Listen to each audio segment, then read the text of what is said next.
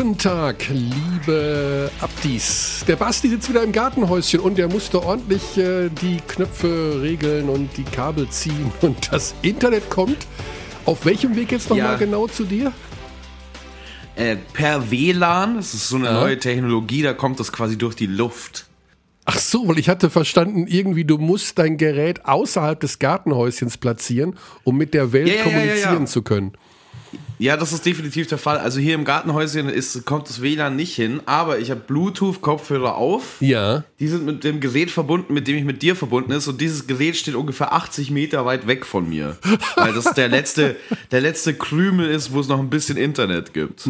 Wie lange äh, sind denn diese Bauarbeiten vor deiner Haustür eigentlich da noch zugange? Ja, das ich- ist ja Wahnsinn. Ja, ich meine, es regnet jetzt wieder seit eineinhalb Wochen äh, oder hat jetzt eineinhalb Wochen geregnet. Das heißt, da haben die nichts gearbeitet. Und jetzt sind sie wieder da. Hast du mal so Videos gesehen, wie schnell Chinesen an einer Baustelle irgendein so ein Haus boy. hochziehen oder eine Brücke bauen oder einen Bahnhof oder sowas? Äh, ich weiß nicht, ob man das an Chinesen festmachen kann oder das. Ich würde, sie- ich würde sagen, einfach nur, an- Menschen können teilweise schnell bauen, manche Menschen aber nicht so schnell. Ja. Das ist auch ganz lustig, die, die, die Baustelle, die wird nämlich ähm, zum vierten Mal jetzt schon wieder aufgegraben, weil irgendwas falsch schon eingesetzt wurde. Also es ist tatsächlich. Ähm, ja, reden wir über Basketball. Äh, Ich erinnere mich ein bisschen an diesen einen Bit von Louis C.K., ne? Of course, but maybe. Of course, slavery is. Oh, Okay. oh Louis. Ja. Okay, wir haben, jetzt, wir haben jetzt hier zwei Minuten Laufzeit und haben bereits mehrere schwierige Themen angesprochen. Den, der, den Arbeitsethos in China, äh, Louis C.K., was kommt als nächstes? Ja, und Sprechen jetzt- wir noch ein bisschen über Roman Polanski? Nee, aber vielleicht über den DBB. Ich weiß nicht, ob das ein besseres Fahrwasser ist, aber wir haben tatsächlich auch im Basketball sehr sensible Themen momentan. Also wir haben natürlich den Start der BBL-Finalserie. Das sollte uns eigentlich hauptsächlich beschäftigen. Im Hintergrund rumort es im Bereich, wer wird der neue Bundestrainer der Nationalmannschaft? Wohin geht eigentlich Jalen Smith? Da habe ich gestern vier neue Namen gehört. Dazu aber auch viel Positives. Basti, wir werden heute der Basketballgemeinde ein neues Haushaltsgerät vorstellen können. Endlich. Und es ist nicht nur für die Küche. Stell dir das mal vor. Es ist für die ganze Wohnung. Du musst dir. Weißt du, wie ich mir das Bild vorstelle? Ich stelle mir das so vor wie die Anfangsszene aus König der Löwen, wo Simba in die Luft gehalten wird von Rafiki. So stehst du jetzt auf dem Felsen auf Kings Rock und hältst ein neues Haushaltsgerät in die Luft später Und du bist, Sendung. du bist gar nicht so weit weg. Du hast den Namen fast genannt, aber wir wollen die Spannung natürlich noch halten. Ja, also, womit fangen wir eigentlich an? Sollen wir mit den Hintergrundgeräuschen beim DBB anfangen, mit den, mit den Namen, die wir gehört haben, wohin Jalen Smith gehen könnte? Oder fangen wir mit Luca an? Das hat natürlich auch jeder gesehen und das ist eine vertrackte Oh. Geschichte. Ja, Luka Doncic und die Dallas Mavericks. Überragend spannend natürlich die Serie gegen die Clippers. Zu einer sehr angenehmen deutschen Uhrzeit war Spiel 7 zu sehen. Und ich finde es ja so schade, Basti. Du bist ein riesen NBA-Fan, ich bin ein riesen NBA-Fan. Trotz alledem mögen wir auch europäischen und deutschen Basketball. Warum ist eigentlich die Fangemeinde im Basketball so geteilt in zumindest 90 Prozent? Die einen, die nur die NBA schauen und die anderen, die sagen, NBA interessiert mich nicht, das ist mir alles zu wischiwaschi, ich schaue nur europäischen Basketball. Wieso kriegen wir diese beiden Lager nicht vereint? Das ist die einzige Sportart, die ich kenne, wo es das gibt. Ja, ich glaube, äh, also ich weiß nicht, ob das wirklich die einzige Sportart äh, ist, bei der es so ist. Ich glaube, im deutschen Football zum Beispiel ist es ähnlich. Es ist, glaube ich, in allen Sportarten ähnlich, in denen es eine klare Zielliga für eigentlich alle jungen Spieler gibt, ähm, die zumindest talentiert genug sind, um in diese Liga zu kommen. Es ist halt schlichtweg ähm, nochmal eine andere Klasse. Ähm, und ich glaube, dass vor allen Dingen dieser Qualitätsunterschied, der Name der Stars, die Größe der Spiele äh, für die Leute ähm, in, der, in der Wahrnehmung der Leute in Europa nicht die gleiche ist wie in der NBA, weil da halt die besten Spieler der Welt spielen. Was ja, also Was ja ganz klar so ist. Also da, da brauchen wir, glaube ich, nicht diskutieren. Also wenn, wenn, man sich, wenn man sieht, wie viel Maxi Kleber spielt in dem Spiel 7 und im Vergleich dazu, wie viel der jetzt zum Beispiel in einem Euroleague-Finale wahrscheinlich spielen würde, ähm, dann wird es ja schon ganz eindeutig.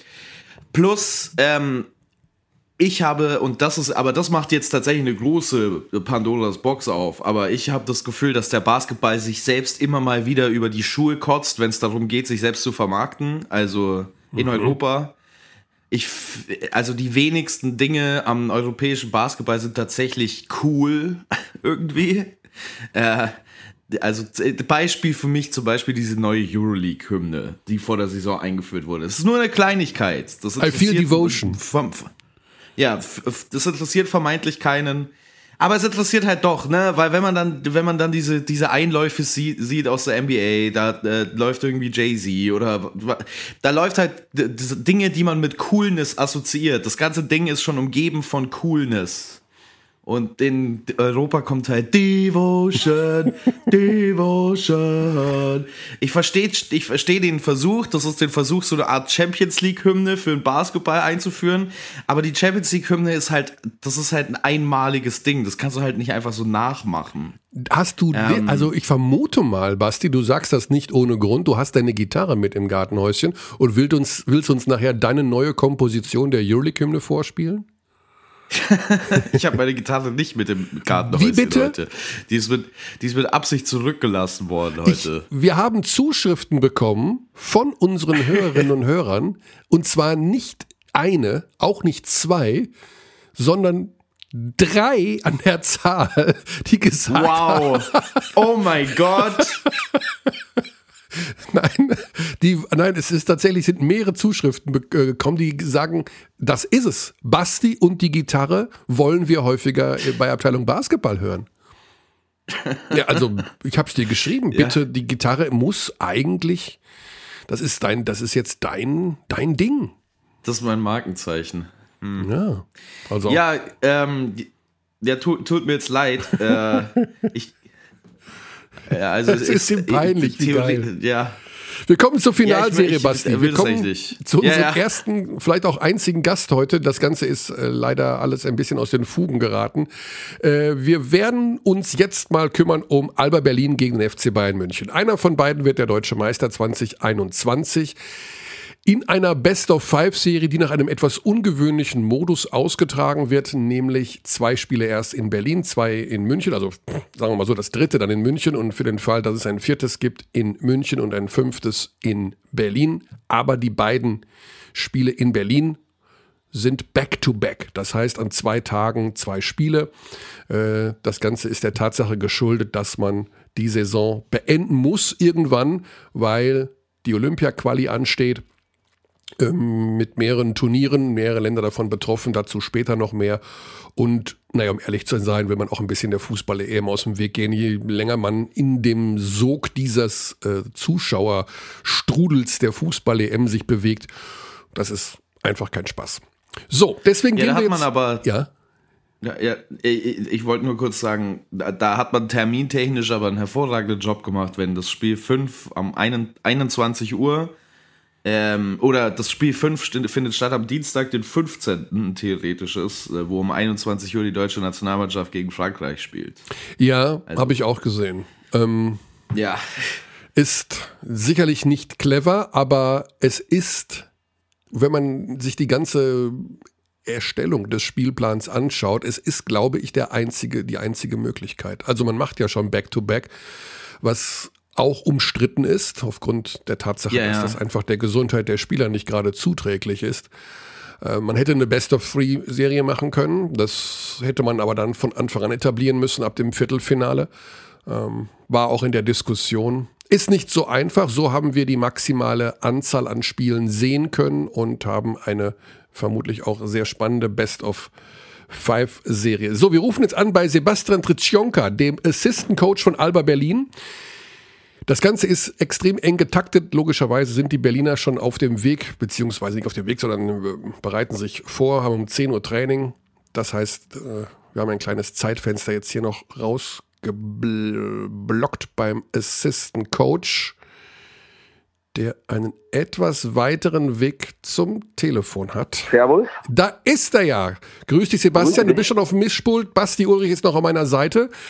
Ja, moin, ich schließe gerade auch bei mir im Büro. Ja. Mit zwei Sekunden, dann setze ich mich hin.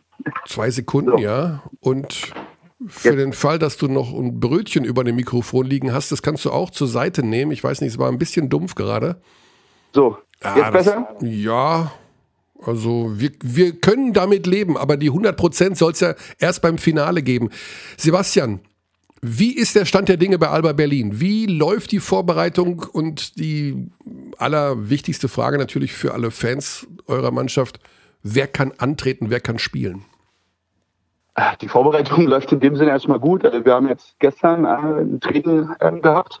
Sonntag war ja noch Reisetag aus Ulm, hatten wir frei. Ähm, wie gesagt, gestern eine Trainingseinheit, heute werden wir jetzt gleich noch eine haben und dann sind wir hoffentlich bereit. Ähm, was die Verletzten angeht, wird, wird eine enge Kiste, also das müssen wir dann am Spieltag gucken. Ähm, mhm. JT und Luke tra trainieren jetzt wieder. Ähm, Ob es dann reicht, äh, in den Kader zu kommen und dann wirklich spielfähig zu sein, diese zwei Einheiten, die wir jetzt haben, wird sich dann am Spieltag entscheiden. Aber wir sind ja guter Hoffnung. Ja. Das Ganze wird vor Zuschauern ausgetragen. Ich finde das äh, faszinierend, die Anzahl der Zuschauer im ersten Spiel 1450.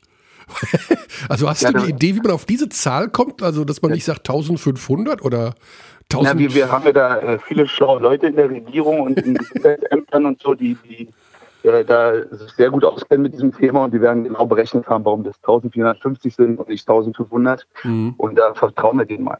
Ja. Aber das ist schon eine, eine, enorme Anzahl. Also auch die 1000 Zuschauer beim letzten Spiel, das, das hat sich angefühlt wie eine volle Halle, wenn man jetzt anderthalb Jahre gar nichts hatte. Das, das, ist überragend. Ja. Spiel 2 sollen es dann sogar 2000 Zuschauer sein.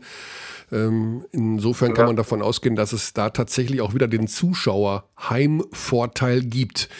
Ja. Ähm, eine Sache, die natürlich äh, logischerweise wie so ein Damoklesschwert über dieser Serie hängt, ist die Tatsache, dass ihr mit den Münchnern in kürzerer und mittlerer Vergangenheit immer wieder eure Probleme hattet. Und ihr eine Mannschaft seid, die, und das diskutieren wir ja auch immer wieder, zuallererst auf sich selbst schaut. Also weniger auf den Gegner. Schaut man in der Vorbereitung auf diese Finalserie dann doch vielleicht mal ein bisschen mehr auf das, was der Gegner macht? Ja, wir haben jetzt, glaube ich, fünfmal inzwischen gegen, gegen Bayern gespielt. Also zweimal in der Euroleague, zweimal in der BBL und im Pokal. Ich glaube, da gibt es nicht mehr große Geheimnisse. Natürlich helfen jetzt diese zwei Tage, ähm, nochmal da ein bisschen detailreicher ähm, den Gegner vorzubereiten. Also wirklich zu gucken, wo hatten wir die größten Probleme mit, womit hatten wir die größten Erfolge, was, was kann uns helfen, so offensiv als defensiv ähm, da, da gut auszusehen. Das, diese Chance hatten wir in der Saison eher wenig, weil, weil die Spiele halt immer so eng getaktet waren dass wir selten zwei Einheiten von, von einem Spiel halten, um den Gegner vorzubereiten. Ähm, die Zeit haben wir diesmal und da werden wir uns bestimmt den einen oder anderen ähm, Schachzug überlegen, der jetzt nicht, nicht groß was verändern wird, ähm, aber ähm, Kleinigkeiten halt. Mhm. Du kannst nicht ja. ins Detail gehen, das ist uns schon klar. Also hier äh, einen Tag vor dem ersten Spiel zu Dinge, die verändert werden, auch konkret zu ähm, beschreiben. Aber eine Sache ist ja dann doch auffällig gewesen. Und da geht es gar nicht darum, was die Bayern angewendet haben, um euch zu schlagen, sondern generell hat man den Eindruck, wenn ein Gegner euer schnelles, ähm, sehr stark aufeinander abgestimmtes Spiel mit viel Physis bearbeitet und diese kleinen Rädchen da zum Stoppen bringt, dass euch, ich nenne das immer gerne den Plan B, also der Plan B, der euch fehlt, auf irgendwas zu reagieren, dass ihr doch sehr stark davon abhängig seid, dass der Gegner euch spielen lässt. Ja, na klar, also das wird eigentlich auch jetzt in der Serie so sein, dass München, äh, wenn sie dann komplett sind, ähm, wahrscheinlich fast auf jeder Position größer und athletischer sind und wir halt ähm, nie, nie den Spielstil haben werden, dass wir eine gegnerische Mannschaft überpowern, sei es offensiv und defensiv. Mhm. Wie du schon richtig gesagt hast, unser Spiel basiert auf ähm, Zusammenspiel, ähm, Spielfluss und natürlich ist es die erste Idee des Gegners, ähm, das zu brechen und dann müssen wir, wir halt Lösungen finden, wie, wie wir diesen Druck des Gegners ähm, wieder mit spielerischen Mitteln bekämpfen. Denn wir probieren da physischer zu sein als der Gegner oder dann, dann, dann spielen wir das falsche Spiel und dann werden wir darin auch nicht gut aussehen. Also mhm. wir probieren weiter unseren Spielstil beizubehalten und halt ähm, Lösungen zu finden gegen den Druck von Bayern, gegen die Switching-Situation, wie wir da ähm, besser attackieren, um, um diesem Druck halt sozusagen auszuweichen. Mhm. Hm, auch da natürlich klar, dass du die Details nicht verraten kannst, obwohl wir es unheimlich gerne wissen würden. Aber auch die Bayern haben sich ja anfällig gezeigt in den BBL-Spielen oder auch im Pokal-Halbfinale gegen Ulm. Äh, diese Personalie Wade Baldwin, der ja so ein Grenzgänger ist zwischen Genie und Wahnsinn, ähm, kann man zu dem irgendwas sagen, wie der aus eurer Sicht, äh, was der für eine Rolle spielt, weil der unter Druck ja scheinbar auch schwierige Entscheidungen trifft? Also ist das, ich formuliere genau, es mal so, gibt es Leute bei den Bayern, die ihr euch explizit vorknöpfen wollt? Wie gesagt, also der, der Kader ist ja äh, schon ein überragender Kader, der wäre fast ins äh, Feinde vor der Euroleague gekommen. Mhm. Hat nur ein Sieg gefehlt. Ähm, und, und Lucic wurde ins ähm, in Starting Five der Euroleague gewählt. Also das sind schon individuelle Qualitäten. Und was du zu Bräunen sagst, ähm, sicherlich, der hat Höhen und Tiefen, aber auch er hat einen großen Anteil daran, dass, dass München so erfolgreich war, ähm, bis jetzt, äh, wie sie waren. Ähm, natürlich ähm, haben wir uns auch das Ludwigsspiel angeguckt und unser Spiel nochmal angeguckt. Man sieht schon halt, dass er ab und zu ähm, dann nachlässig ist, wenn, wenn Druck äh, passiert. Ludwigsburg hat, glaube ich, auch versucht, ihn ab und zu äh, im Fullcourt zu doppeln so. Und wenn er da ähm, ein bisschen lazy ist, dann wirft er halt ab und zu auch mal den Ball weg. Ähm, natürlich ist es äh, eine unserer, unserer Aufgaben, halt die, dieses Tempo, was er an den Tag legt, halt zu stoppen. Und was ja dieses Jahr bei Unternehmen ein bisschen anders ist, dass wir ja schon in der BBL bis jetzt ähm, eine der besseren Defensive-Mannschaften waren, was wir ja. die letzten Jahre ähm, ja nicht waren, wo wir uns sehr viel auf unsere Offense verlassen haben. Ähm, sind wir in diesem Jahr defensiv auch relativ stabil und hatten bis jetzt eigentlich in den Spielen mit Baldwin jetzt keine größeren Probleme. Ähm, ähm, Lucic ist natürlich ein, Ausnahmespieler, wie John Patrick auch in seinen ganzen Interviews immer nach den Spielen gesagt hat. Der trifft halt jeden Wurf und das recht, wenn es ins vierte Viertel geht und ein entscheidender Wurf ist. Da macht Lucic natürlich immer die Big Plays, einen Rebound, einen Charge oder halt den Dreier treffen. Das kann man halt nur bedingt äh, bis zu einem gewissen Grad verteidigen. Ähm, man muss ihn halt arbeiten lassen, dass er die, die vielen Minuten, die er spielt, auch in der Ludwigsburg-Serie immer weit über 30 Minuten gespielt, ähm, dass, dass, er halt arbeiten muss für seine Punkte. Das gilt mhm. für, für das ganze Team. Ja, also die Personalsituation werden wir sicherlich auch erst zum Tip-Off bei beiden Mannschaften sehen. Also wir genau, ja. wissen sowohl von den Bayern als auch von euch, dass es auf beiden Seiten angeschlagene Spieler gibt und mit einer sehr hohen Wahrscheinlichkeit nicht alle äh, fit sein werden. Was glaubst du, wie sehr diese Back-to-Back-Geschichte dann eine Rolle spielen wird? Also wie gleicht sich das aus? Ist für beide Mannschaften ein Nachteil, dass man in zwei Tagen zwei Spiele hat? Oder glaubst du, dass eine von beiden oder wo, vor allen Dingen, wie, wie ist es für euch?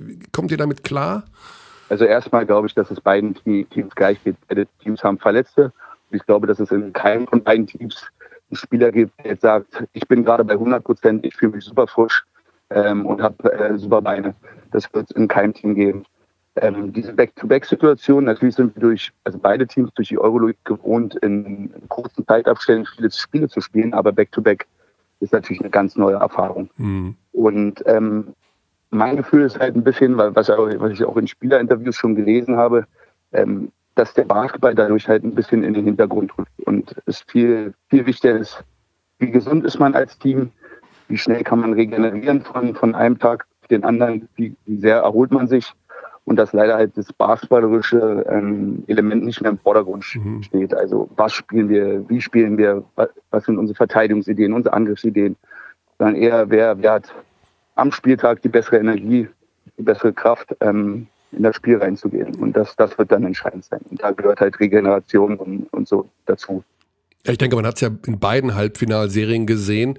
Ähm, einmal war Ludwigsburg die Mannschaft, die am Ende weniger Energie hatte und äh, bei Ulm gegen äh, eure Mannschaft war auch zu erkennen, dass dann in, im letzten Viertel, im, im letzten Spiel bei den Ulmern die Beine weggesackt sind. So soll es eigentlich nicht sein.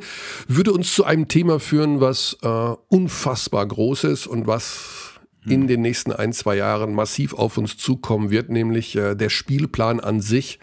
Äh, wie viele Spiele sind einem Spieler, sind einer Mannschaft zuzumuten? Ähm, da sind wir über die Grenzen gegangen in diesem speziellen Jahr sowieso mit dem späteren Saisonbeginn und dem am Ende extrem genau, vollgepackten ja, Spielplan. Das war ein außergewöhnliches Jahr mit der ganzen Corona-Krise. wir mussten ja auch viele Spiele nachholen, weil wir ja mittendrin einmal eine Corona-Unterbrechung hatten, wo wir 17 Tage äh, nicht trainieren und spielen konnten. Das hat das natürlich alles verdichtet. Mhm. Aber es ist natürlich schade, wenn, wenn, wenn so eine Finalserie ansteht und dann entweder Top-Spieler fehlen, weil sie verletzt sind, und sozusagen und dem Fan halt nicht mehr das Entertainment geboten wird, was er gewohnt ist. Also sowohl die individuelle Qualität der einzelnen Spieler als auch dann ähm, natürlich, wenn Spieler fehlen, ähm, die, die Qualität als, als Mannschaften, die die Bayern und uns auszeichnen.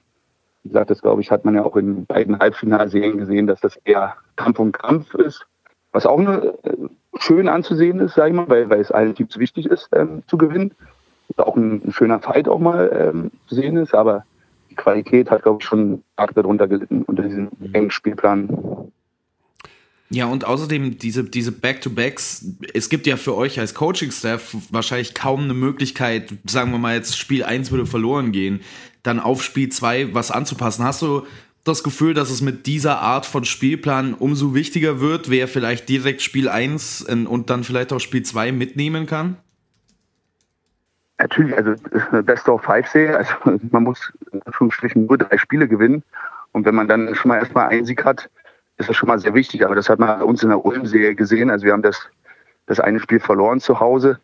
Ähm, ich glaube, dieses Heimvorteil auswärts, das spielt gar keine Rolle. Das ist halt, wie, mit welchem Gefühl du ins nächste Spiel gehst.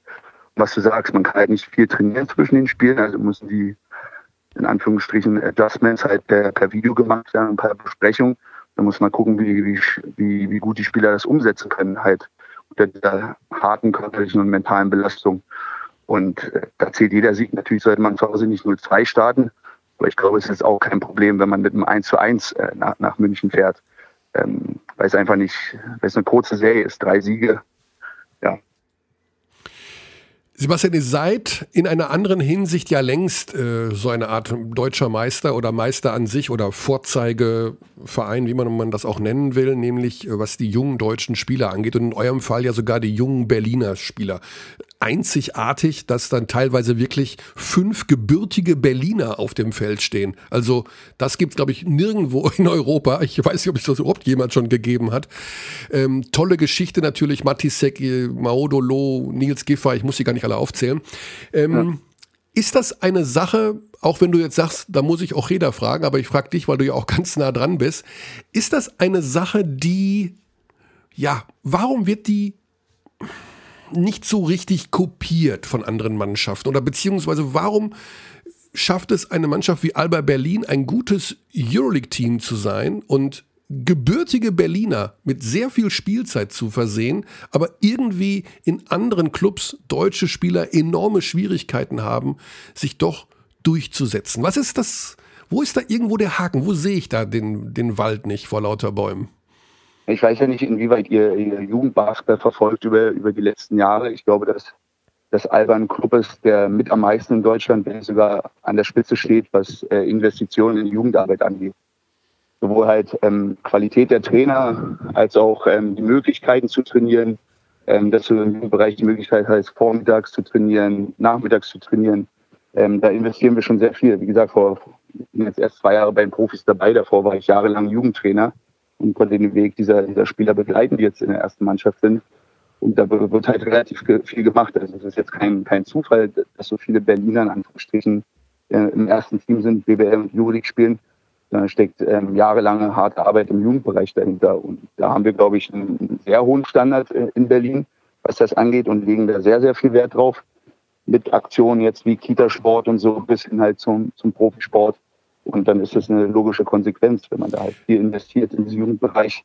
Sebastian, das ist eine Sache, die ist sicherlich richtig. Genau, also ja. das, äh, die Jugendarbeit von Alba Berlin unbestritten, aber da kommen ja recht viele Spieler raus hervor. Also ne, wir reden okay, wir haben auch in, mit Berlin einen größeren ähm, Einzugsraum, sage ich mal. Hier leben natürlich auf engem Raum sehr viele, sehr viele Menschen, was jetzt für ein, für ein kleines Programm halt erstmal schwierig ist. Aber diese vielen guten jungen Spieler könnten ja von Berlin auch weggehen und ich sag mal in anderen Clubs spielen. Generell habe ich das sehe ich das Problem, dass die Coaches zu wenig deutschen Spielern vertrauen. Dazu hatte ich früher auch eine andere Meinung, ähm, aber inzwischen ist ja so, also der Spieler braucht auch eine Qualität. Mhm. Die Spieler bei uns kriegen ja diese Minuten, diese spielen, ähm, nicht geschenkt, einfach nur, damit der Junge Erfahrung sammeln kann, sondern die leisten ja auch in der Zeit was. Und das ist natürlich schwer. Der, ähm, ein Profitrainer möchte natürlich einen, einen, Spieler nicht einfach so aufs Feld stellen, damit der Spieler äh, nur besser wird, sondern der Spieler muss natürlich auch dem, dem Profiteam helfen, um Spiele zu gewinnen. Und da sind natürlich ähm, gewisse Drucksituationen da. Und wenn dann ähm, ein Headcoach halt nicht das maximale Endvertrauen, sage ich mal, in so einen jungen Spieler hat, dann wird er halt nicht spielen.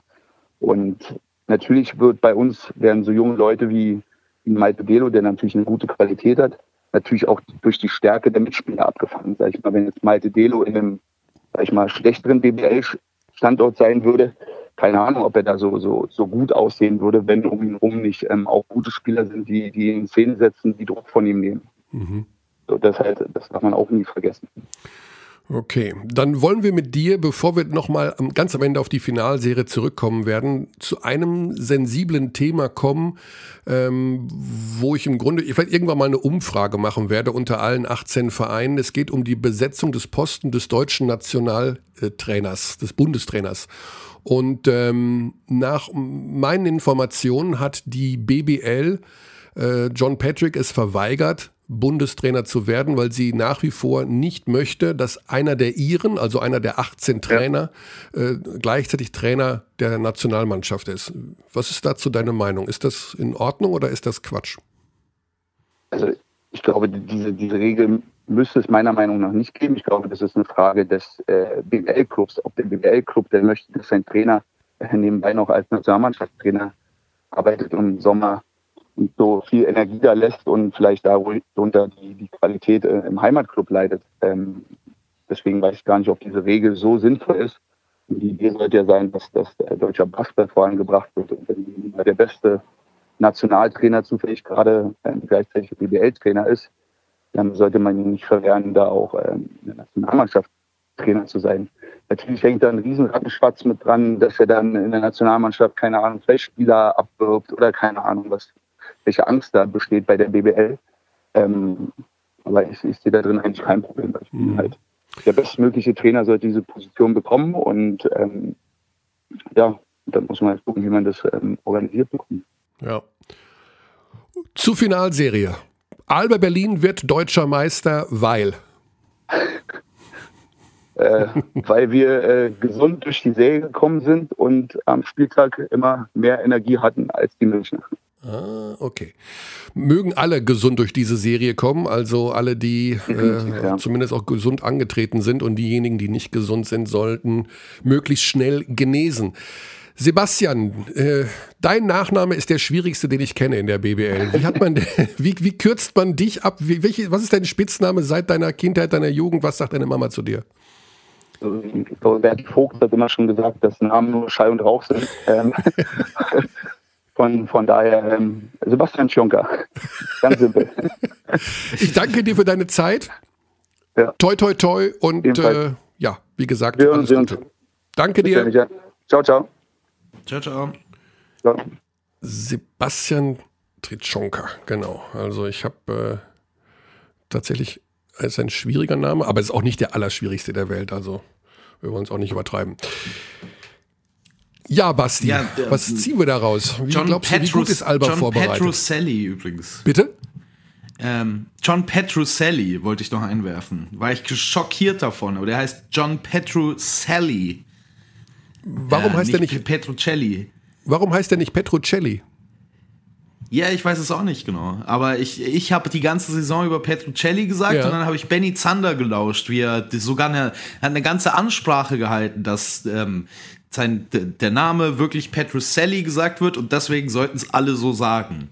Okay. Da, da hat er, glaube ich, in Spiel 2 von äh, äh, Alba gegen Ulm gesagt. Da war ich, war ich schockiert. Ich habe mich geschämt, dass ich es falsch ausgesprochen habe. Also ich habe auch immer Petrocelli gesagt, weil ich einfach dachte, ähm, diese italienisch angehauchten Namen in der amerikanischen Aussprache das ist einfach so. Und ich habe ein paar Mal mit ihm gesprochen und habe ihn auch Petrocelli angesprochen, er hat mich nicht korrigiert und auch seine Mutter hat mich nicht angerufen. Ja, der ist ja, der, ich glaube, der ist viel zu nett, um dich zu korrigieren, um ehrlich zu sein. ja, kann auch sein. Also, äh, wir werden das für so die nächste so Saison überprüfen. Ich kann mir vorstellen, dass er, äh, ja, Also die Ulmer werden, um das abzuschließen, eine komplett neue Mannschaft haben in der nächsten Saison, was man so hört. Da sind doch viele, viele auf dem Sprung.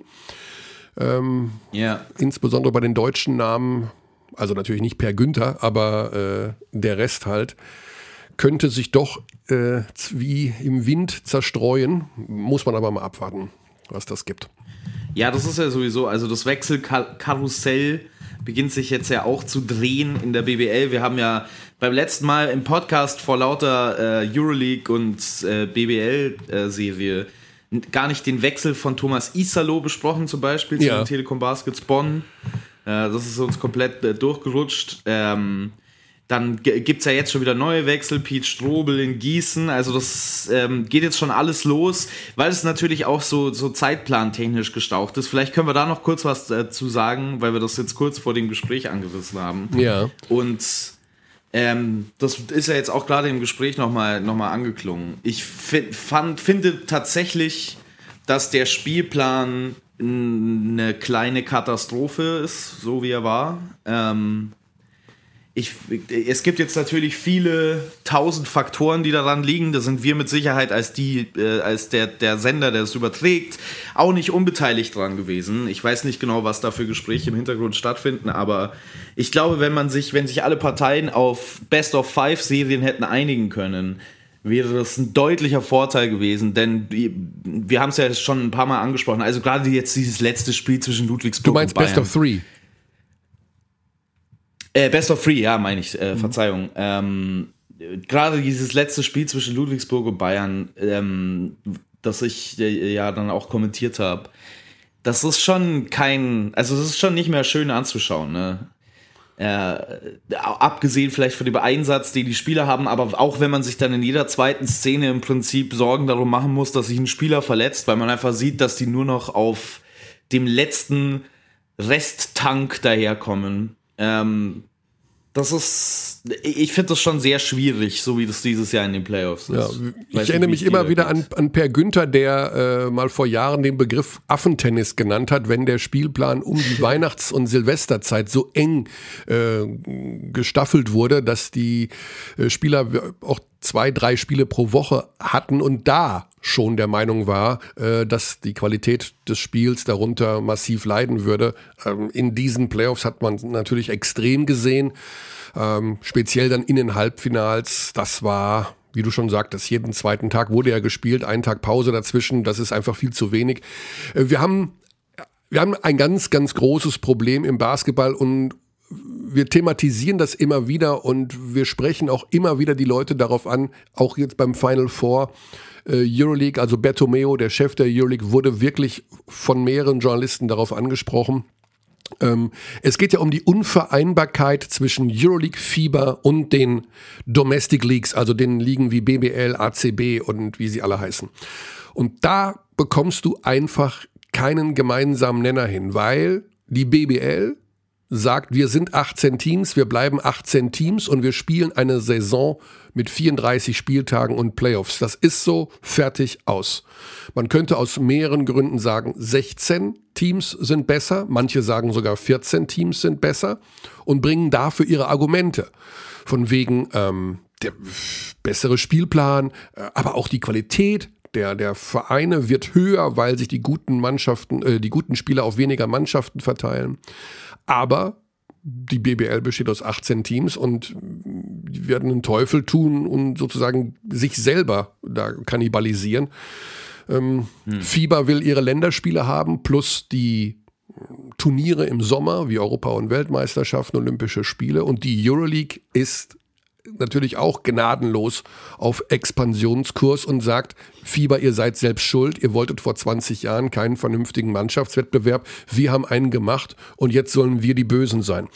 Also das ist einfach eine Unvereinbarkeit zwischen diesen drei äh, Verbänden, sind es ja gar nicht mal alle, sondern diesen drei Institutionen, dass du äh, am Ende des Tages sagen musst, es wird, es wird nicht funktionieren. Es ist einfach die, die Karre ist im Dreck und da bleibt sie.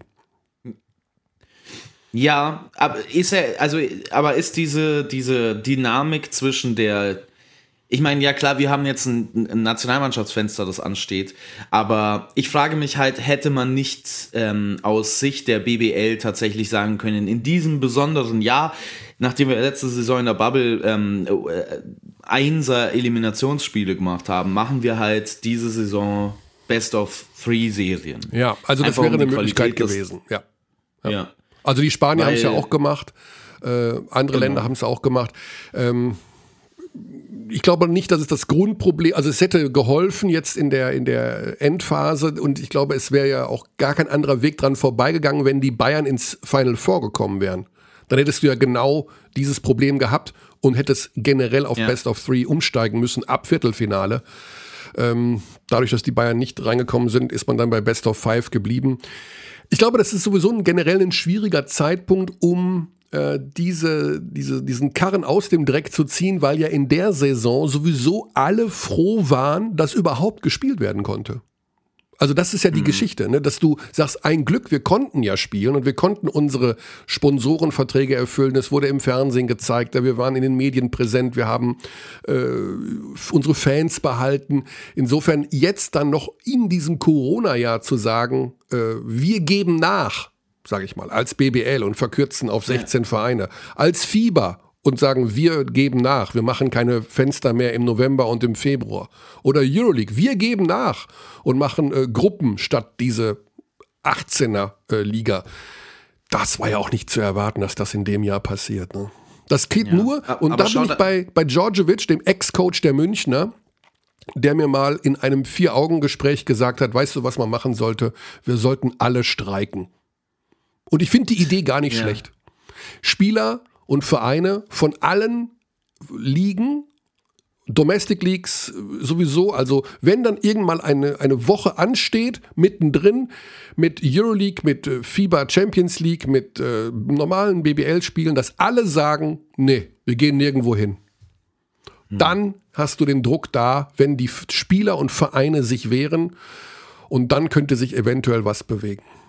Ja, das ist ja sowieso immer das Ding. Also das ist ja ähm, so eine alte ähm, fast Max Weber-artige Umkehrung des Machtverhältnisses, die im Sport irgendwie selten genutzt wird, außer tatsächlich in den amerikanischen Ligen, denen man immer vorwirft, dass da der Kapitalismus allein regiert, aber die haben tatsächlich funktionierende Spielervertretungen, die auch in Regelmäßigkeit Lockouts organisieren. Die sehr mächtig ähm, sind. Um die, die sehr mächtig sind. Die sehr, sehr mächtig sind. Also vor nichts hat die NBA mehr Angst als vor einem spielerinitiierten Lockout. Ähm, und dementsprechend wird da auch alles gemacht, um den Spielern das zu geben, was sie wollen. Aber das ähm, kehrt dann auch in dem vollen Kreis wieder zurück zu der Frage, wieso die NBA so äh, viel beliebter ist und wieso man den europäischen Basketball vielleicht den Leuten nicht so gut an den Mann bringen kann. Ähm, also zum einen ist es dieser Dickicht aus Undurchsichtbarkeit, was welcher Wettbewerb denn tatsächlich wert ist. Ähm, das ist ja die alte klassische Frage, wenn man jemand mal klärt, der sich nicht so mit Basketball beschäftigt, wer alles in der Champions League spielt. Und dann lesen die da die Namen und denken sich so, hä, das ist die Champions League im Basketball? Ähm, und auf der anderen Seite, wir, Dennis Wucherer hat ja bei uns im, im, Podcast zum Beispiel kritisiert, dass manchmal die Einstellung ihm fehlt bei NBA-Spielen, ne? dass die dann rumspielen und keine, äh, stehen und keine Defense spielen. Das ist halt in der NBA manchmal, ähm, wenn man die am falschen Tag erwischt, auch der Tatsache geschuldet, dass die während der Saison Back-to-Backs haben. Oder jetzt diese Saison auch wieder diese drei Spiele in vier Nächten. Ähm, das wird ja alles aufgelöst zu den Playoffs, damit die Teams sich ordentlich vorbereiten können und die Teams auf ihrem besten Niveau Basketball spielen können. Bei uns in Deutschland hat man es jetzt genau andersrum gemacht. Also wir hatten ja jetzt keine Back-to-Backs während der normalen Saison, wir hatten ein paar englische Wochen, aber Ansonsten hatten wir einen recht normalen Spielplan, nur um das jetzt in den Playoffs, da wo eigentlich man die meisten neuen Leute erreichen könnte, umzuwerfen und zu sagen, wir präsentieren jetzt Basketball, mhm. der nicht auf dem Level ist, wo diese Teams normalerweise spielen könnten. Also Alba gegen Ulm, wenn du das mit diese Serie mit ähm, drei Tagen oder vier Tagen sogar Abstand zwischen den Spielen machst, dann kriegst du ein Offensivspektakel, kriegst du ein Feuerwerk von den beiden Teams. Und so ist es halt zwei äh, Gegner, die sich mit Backsteinen auf den Kopf hauen für die komplette Serie. Das mögen auch viele bestimmt. Ähm, mir persönlich ist ähm, zum einen das Verletzungsrisiko so viel zu groß. Also ich war wirklich besorgt bei Ludwigsburg gegen Bayern, weil es in jeder zweiten Szene so aussah, als hätte sich jetzt der nächste schwer verletzt. Ja. Und es war, haben sich ja auch ein paar Spieler verletzt. Ähm, und diese, die, also die, die Planung zu sagen, wir beladen das Ende der Saison, das, was eigentlich das Attraktivste ist für jemanden, der, den man vielleicht anlocken kann mit, äh, mit Basketball, so voll zu laden im Spielplan, ist für mich die exakt falsche Entscheidung. Also wenn man das während der regulären Saison ein bisschen hätte entlasten können, wäre es, glaube ich, eine deutlich bessere Entscheidung gewesen. Oder, wie wir halt jetzt auch schon angesprochen haben, einfach eine Best of Free, äh, ähm, ein Best of Free System wählen. Ja. Ja, sehr viel Wahres dran, Basti, kann ich dir nur zustimmen. Ähm, Fakt ist, dass du die Münchner haben ja noch ein paar Spiele mehr gemacht in der Euroleague durch das Viertelfinale als die Berliner, aber ansonsten sind die sich ja von, den, von der Anzahl der Spiele sehr ähnlich. Äh, wenn du irgendwann die Marke von 80 Pflichtspielen in dieser Zeit mhm. überschreitest, äh, dann ist einfach zu viel und ähm, der Basketball macht sich da kaputt. Also ich glaube, die Diskussion wird natürlich geführt hinter den Kulissen, auch von wichtigen Menschen, aber es wird jeder einen Teufel tun, um den ersten Schritt zu machen. Das ist das Problem. Und ähm, am Ende des Tages musst du diesen großen verantwortlichen Personen vielleicht einfach mal mit einem anderen, mit einer anderen Idee ums Eck kommen und äh, mal kurz zeigen, wer eigentlich, auf, wes, auf wessen Schultern das alles hier äh, abläuft und wer die Hauptlast trägt, nämlich das sind die Spieler. Und ja, entsprechend müsste man eventuell stärkere Spielervertretungen etablieren, wie auch immer. Ja. So wird das nix. Selbst Bertomeo hat gesagt, vier unterschiedliche Wettbewerbe auf europäischer Vereinsebene sind crazy, äh, kann man niemandem erklären, aber ähm, warum, wir, wir sind nicht schuld, äh, Fieber hat angefangen. Wir haben auch keinen Streit, heißt es immer. Wir haben auch keinen Streit, weil wo ist denn der ja. Streit? Ne? Ja. Ja. ja, wir haben keinen Streit, weil wir reden nicht mehr miteinander, weil ja. wir beleidigt sind. Ja. Also ich meine, ja, das stimmt. Wenn man sich gegenseitig blockiert hat, dann hat man offiziell keinen Streit mehr. Das andere Thema, was wir gerade mit äh, Sebastian kurz angesprochen haben, ist die Geschichte mit dem Bundestrainer, äh, der DBB, der einen neuen Bundestrainer sucht, nach dem olympischen Turnier ihn einsetzen will, also den Vertrag mit Rödel nicht weiter verlängern möchte. So hört man, offiziell ist das alles auch nicht. Und bei John Patrick angefragt haben und die Liga jetzt äh, wohl sagt, nein, wir bleiben bei unserer Regel aus unserem äh, Pool von 18 Trainern der BBL darf keiner Bundestrainer werden. Meine Meinung ist, das ist Quatsch äh, nicht anders zu erwarten, äh, finde ich diese Regelung völlig Banane.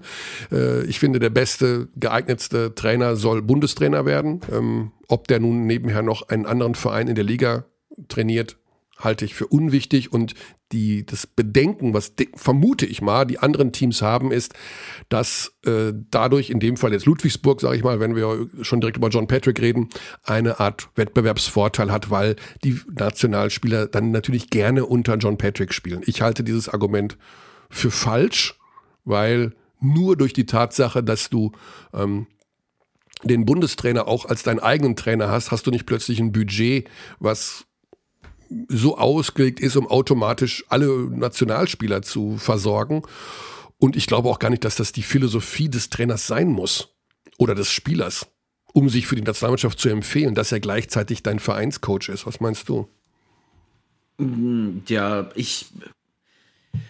Wäre das so eine schlechte Sache überhaupt? Wenn der Nationaltrainer jetzt in der Theorie die deutschen Nationalspieler zu sich in die Mannschaft anziehen würde. Eigentlich schon, ne? Weil tatsächlich so, über, über wen reden wir denn gerade so da? Ja, genau. Also wäre das so schlimm, würde das wirklich die Liga umkippen äh, oder haben wir in eigentlich fast allen Kategorien, außer sie sind spezifisch deutsch gestaltet, sowieso Legionäre, die alle persönlichen Awards abräumen? Also welcher deutsche Spieler aus der BBL ist denn überhaupt unter den Top 20 Spielern in der Liga? Da gibt's ein paar, aber es ist jetzt nicht so, als ob du als ob wenn du alle deutschen Spieler zusammenziehen würdest, dann das absolute Überteam der Liga haben würdest. Also da, da guckt sich dann, äh, also da guckt man dann schon immer noch nach äh, zu Alba Berlin, da guckt man schon immer noch zu Bayern München und sagt, ja, Wade Baldwin, Jean-Marc Schischko, äh, Luke Sigma, Fontecchio, Lucic, ne, also Plus wäre das wirklich so schlimm, wenn man tatsächlich Spieler für die deutsche Nationalmannschaft begeistern könnte, indem man einen Coach hat, den sie auch aus ihrer eigenen Vereinsmannschaft kennen. Mhm. Denn das ist ja das nächste Thema. Diese Welle an Absagen, die jetzt schon wieder reinkommt für, für, die, für den DBB, die natürlich auch damit zusammenhängt, dass das irgendwie alles so entkoppelt ist voneinander. Ähm, dass also zumindest ist es mein Eindruck von außen, dass wir da wirklich in einer schwierigen Lage sind aktuell, was auch den Nationalmannschaftsbasketball angeht, egal ob es um die Fans und Zuschauer geht oder um die Spieler selbst, dass das nicht mehr so den wirklich allerhöchsten Stellenwert einnimmt. Was man verstehen kann bei den NBA-Spielern, die irgendwie um ihren nächsten Vertrag spielen, ähm, oder die, die sich, die halt im Sommer einfach in, in Amerika sein müssen, um sich ihrem nächsten Vertrag äh, vorzustellen. Dementsprechend wäre es tatsächlich das absolute Katastrophenszenario, wenn sich in der BBL ein Kern bilden würde, der sowieso schon zusammenspielt. Also ich weiß, dass das dann äh, vielleicht als Wettbewerbsverzerrung ausgelegt werden könnte. Aber wäre das für den deutschen Basketball wirklich so schlimm? Also äh, angesichts der Alternativen? Ich weiß es nicht. Zeit für unseren ersten Überraschungsanruf zu diesem Thema. Denn wir haben natürlich in unserem Stamm von Kommentatoren, ähm, keine Sorge, wir rufen nachher noch bei einer Moderatorin an. Ich habe noch einen Überraschungsanruf äh, in der Richtung geplant. Aber wir haben natürlich mit ah. Alex Frisch, unserem Richter in Berlin, jemanden, der zum einen etwas zur Finalserie sagen kann, weil er Spiel 2 zwischen Alba und Bayern kommentieren wird und wenn ich den Dienstplan richtig lese, wird er auch beim Supercup vor Ort sein, also dem Vorbereitungsturnier der deutschen Nationalmannschaft in Hamburg.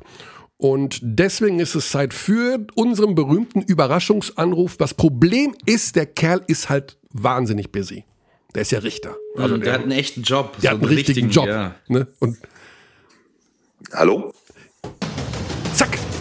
Es ist soweit. Früher als erwartet. Ich hätte erst ein bisschen später gewartet. Was bist du denn für ein cleveres Bürschchen? Du hättest gedacht, wir rufen heute an? Na, Benny oder mich wahrscheinlich als Kommentator. Benny macht Spiel 1, ich Spiel 2. Ja, ist das Und Benny hattet ihr, glaube ich, letzte Woche oder vorletzte Woche. da kann man mal merken, ja, dass siehst du, die, die, die, Ja, das, das, das, die, die, der ähm, schneidende Verstand eines und das logische Schlussfolgern eines Richters. Stark, ich muss glaube, ich sagen, nur, Alex. Nur, nur die Erfahrung eines, eines treuen Zuhörers eures Podcasts. ja, und wir haben tatsächlich, äh, du hast die 50 Prozent, die zu diesem Anruf geführt haben, richtig aufgezählt äh, und äh, erwähnt nämlich, dass du Kommentator von Spiel 2 bist, aber du bist auch beim Supercup. Oh, da bin ich noch, da bin ich noch völlig blank. Ja, aber das, das, ist, das ist die alte Sportlerregel. Ich konzentriere mich immer nur aufs nächste Spiel. ja, gut, äh, bevor wir dann dich da bloßstellen, ähm, zur Finalserie. zur Finalserie. Wir haben schon mit äh, Sebastian Tschonka gesprochen, dem Assistant Coach von Alba Berlin. Ja. Und ähm, ja, wir sind natürlich generell der Meinung, dass die Mannschaft mit der meisten Energie am Ende deutscher Meister wird und die am gesündesten durch diese Serie kommt. Ähm, was ist dein Eindruck? Welche Faktoren könnten da noch eine Rolle spielen und äh, wen siehst du vorne?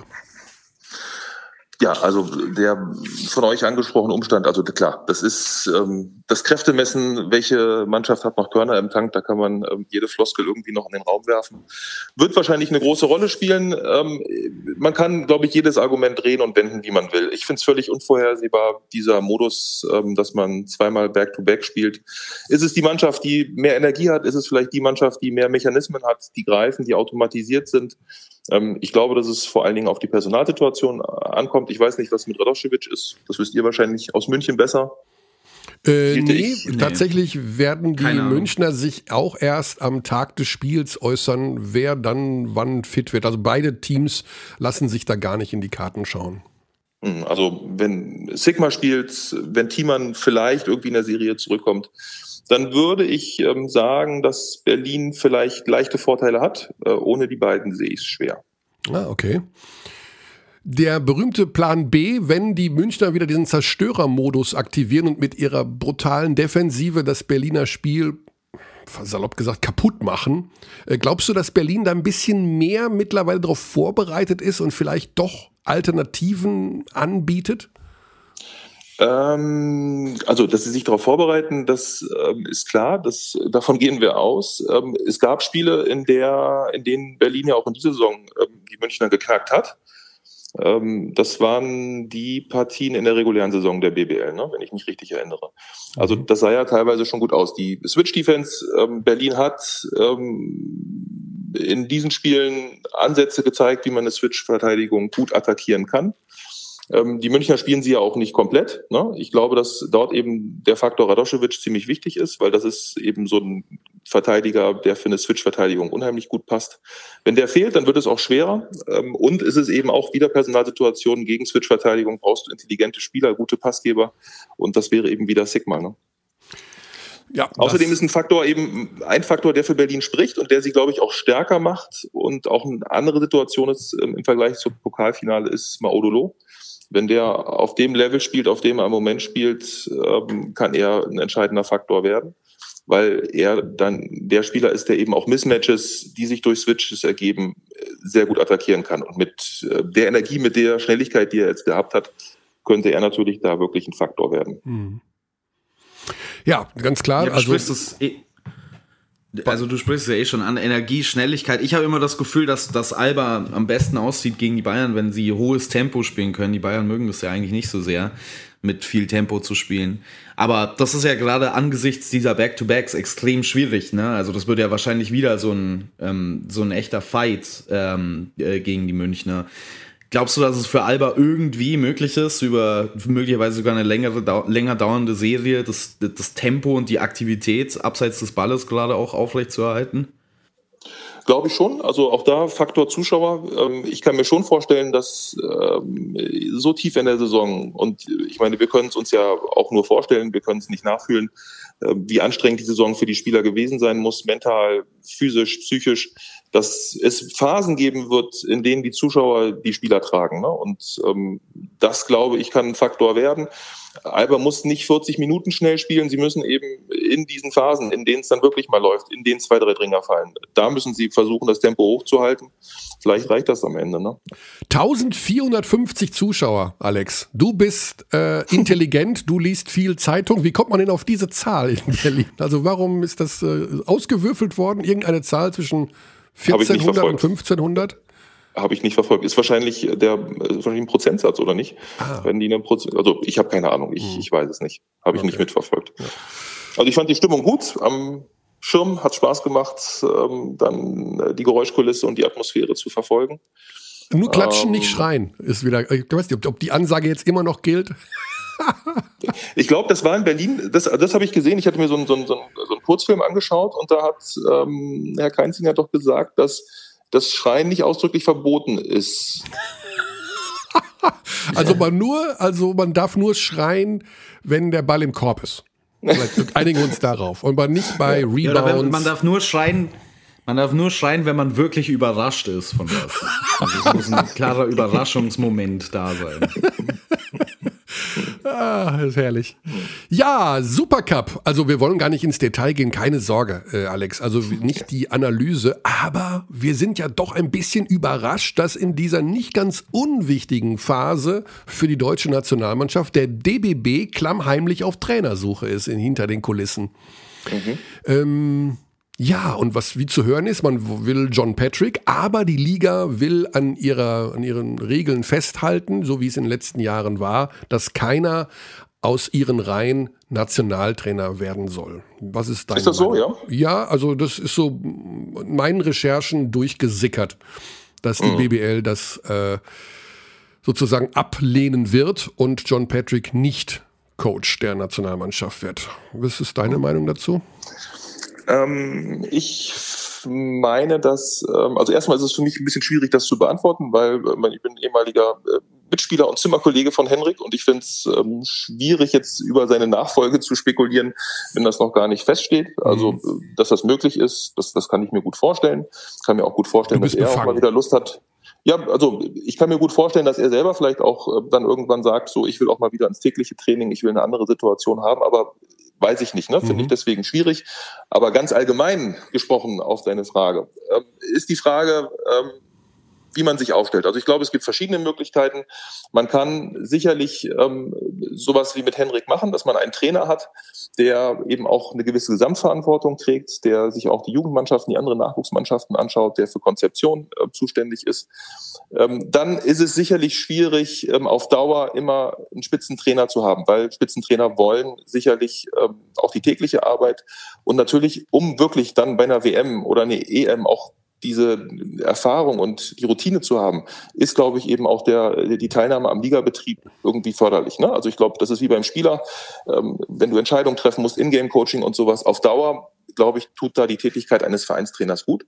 Ich glaube aber, dass man eben auch ein Modell fahren könnte, indem man sagt, man hat ähm, vielleicht so eine Art sportlichen Leiter, jemand, der eben die Konzeption, also ich glaube, das ist schon sehr wichtig, dass es jemanden gibt, der ähm, den Basketball denkt, der ähm, eine gewisse Philosophie, ihr redet ja auch häufig von Identität oder DNA, das ist ja auch richtig, ne? Also, dass es eben eine Philosophie, eine, eine Idee des Basketballs im deutschen Basketball gibt. Und da wäre natürlich jemand im DBB an leitender Stelle genau an der richtigen Position.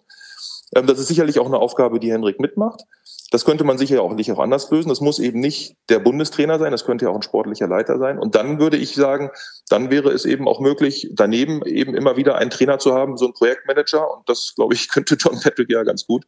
Ähm, der sagt, ich betreue eben für ein, zwei Turniere und dann finde ich es ähm, in Ordnung. Ob die Vereine da große Bedenken haben, ja, dass es da irgendwie Ungereimtheiten mit der Nominierung gibt, das kann ich nicht, das kann ich nicht beurteilen.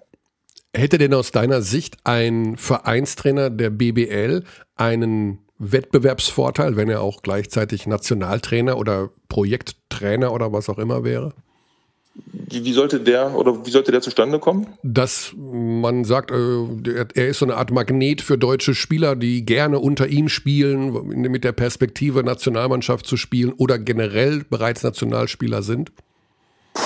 Ja, also jetzt könnte man zynisch sein und sagen, wenn man sich so die letzten Jahre anschaut in der Nationalmannschaft, ob das die deutsche Nationalmannschaft ist oder die andere, also die Spitzenspieler ähm, sind ja eh die meiste Zeit nicht bei bei der Nationalmannschaft. Ne? Also ähm, wir haben das doch mal ausgerechnet. Ich glaube, ich war irgendwann mal in Chemnitz ähm, und äh, da haben bei den Deutschen waren es, glaube ich, zwölf oder dreizehn Spieler gefehlt die man hätte aufstellen können, wenn es nach einer Leistung gegangen wäre. Ich glaube, bei den Franzosen waren es, bei den Franzosen hatte Stefan Koch mal ausgerechnet, waren es, glaube ich, absurde 17, 18 Spieler, die eben in NBA, Euroleague ähm, unterwegs sind und deswegen nicht in der Nationalmannschaft angetreten sind. Ne? Also ich glaube, das Problem sehe ich so dramatisch nicht. Ja. Dann sagen wir lieben Dank. Wer wird deutscher Meister? Im Basketball, ja, du, ähm, es ist, soll ich, ich sag jetzt mal, ich sag, Alba verteidigt den Titel, aber ähm, ich finde es eben völlig unvorhersehbar. Es sind, dieser Modus ist für die Mannschaften so unvorhersehbar, wir können es nicht vorhersehen, keine Ahnung. Mhm. Könnte auch Bayern sein. Ja. Du, Spiel 5, zeitgleich ja. zum Fußball-Länderspiel Deutschland gegen Frankreich. Das ist äh, wäre eine, wär eine interessante Aufgabe für dich dann in, äh, in Spiel 5. Gut. Kann ich, also mit Fußball, ich weiß nicht, wie es euch geht. Ich habe das Champions League-Finale, ja. habe ich, da lief Bayern, Ludwigsburg, ich glaube, Spiel 1. Das habe ich gesehen dann am Ende. Irgendwie musste ich heimlich leise auf dem Laptop gucken, weil meine Familie einen Disney-Film geguckt hat. ähm, und habe dann irgendwie, als das Spiel zu Ende war, ich nochmal auf Spiegel Online gehe, gesehen, dass ähm, ein Champions League-Finale läuft. Auch die Fußball, es geht völlig an mir vorbei. Und ich glaube, dass es vielen Basketballfans auch so geht. Also ich glaube, die Herausforderung ist nicht so groß. Ja, wir haben es äh, im Final Four in der Hotellobby so gelöst. Wir saßen so ein paar Menschen zusammen mit Sicherheitsabstand. Und bei dem einen lief äh, München Lubu und auf dem anderen lief Chelsea gegen äh, Man City. Also es war alles vertreten, so wie es das gehört für eine Sportredaktion. Aber tatsächlich die Fußball-EM, da habe ich auch noch überhaupt keine Vibes zu. Also das ist für mich noch fern.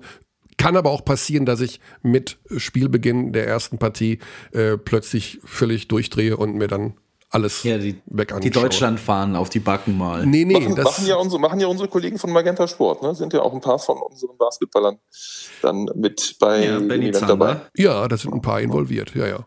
ja. Ähm, ja, wir werden sehen. Mal gucken, ob wir den Virus noch bekommen. Ansonsten, also jetzt den Fußballvirus, um Himmels Willen. Von dem anderen reden wir nicht mehr. Corona ist vorbei. Na, ich weiß aber nicht, wie es euch geht. Also können wir das offiziell verkünden? Bitte? Ich verkünde das jetzt mal so halboffiziell. Nein, aber ich weiß auch gar nicht, wie es euch geht. Also ähm, ich freue mich dann auch auf den Sommer und ich freue mich dann auch auf eine neue Saison wieder unter anderen Voraussetzungen. Also ich äh, werde mir die Fußball-EM dann als, als Zeit nehmen, um ein bisschen vom Sport auszuspannen. Auch keine schlechte Idee. Also es gibt noch ein Leben außerhalb des Sports, aber äh, wenn man mich jetzt fragen würde, was ich momentan lieber schauen würde, die Fußball-EM oder Olympia, würde ich dann doch Olympia sagen. Aber mal gucken. Kann sein, dass es auch mit dem ersten Spiel anders wird. Alex, lieben Dank, liebe Grüße nach ja. Berlin und äh, danke nochmal für die Einladung in dein neues Haus. Also. dann, dann lass uns was ausmachen. Wann bist du das nächste Mal in Berlin? Ja, wenn du grippekrank im Bett liegst und nicht Spiel kommentieren kannst, vielleicht. Was ich dir nicht wünsche, um Himmels Willen. Ja, ja. Nein, Schmarrn. Äh, ja, keine Ahnung. Äh, ja, vielleicht Euroleague, vielleicht Euroleague Final Four 2022. Das habt ihr ja schon nach Berlin verkündet. Das haben wir nach Berlin verkündet. Äh, die Entscheidung, die Verkündung, so wie ich gehört habe, noch in diesem Monat. Also, noch in diesem Monat. Also dann steht doch schon der Donnerstag vor den Halbfinals. Da ist dann die Crew hier zum, zum Grillen. Wow, das ist eine Ansage. Das ist eine Ansage. 2022 ist es dann soweit. Alex, äh, also. da hast du bereits die erste Entkernung von deiner Hütte durchgeführt bis dahin, aber gut. Alles klar. Gute Zeit, viel Spaß, bleibt gesund Euch und auch. schöne Spiele. Danke. Ciao, Tschüss. Ciao. So, das war der Herr Frisch. Klare Worte, ne? Also, das ist, das ist einer, der wirklich, der ist so ein bisschen anders als wir.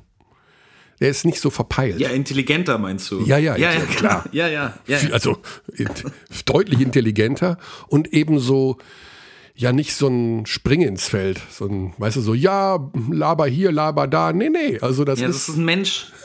Das ist ein Mensch, der nicht nur behauptet, er hätte mal ein Buch gelesen, sondern er klingt auch so. ja, ist also, wenn man klare Worte hören will, da haben wir aber noch eine Kandidatin, wie ich finde. Sollen wir direkt weitermachen mit unserem nächsten Überraschungsanruf? Ja, klar, haut raus. Du bist ja eh ein Fan davon. Und zwar, sie war noch nie Überraschungsanruf und sie wird, ich glaube, die wird vom Stuhl fallen. Weiß ich nicht. Ich glaube, sie ist treue Hörerin. Wir reden von Steffi Blochwitz. Unsere Steffi, die ja moderiert und äh, ja, auch bei der Finalserie dabei sein wird. Ich glaube bei Spiel 1 sogar. Oh, dieser Dienstplan ist so klein geschrieben. Dann werden wir mal bei ihr anrufen. Opala, das war jetzt zu früh. Und mal schauen, inwieweit sie vorbereitet ist. Sie moderiert übrigens Ehrlich? auch beim MDR. Also die ist richtig äh, unterwegs. Mhm. Schauen wir mal. Das ist jetzt, das ist jetzt wirklich ein Überraschungsanruf. Also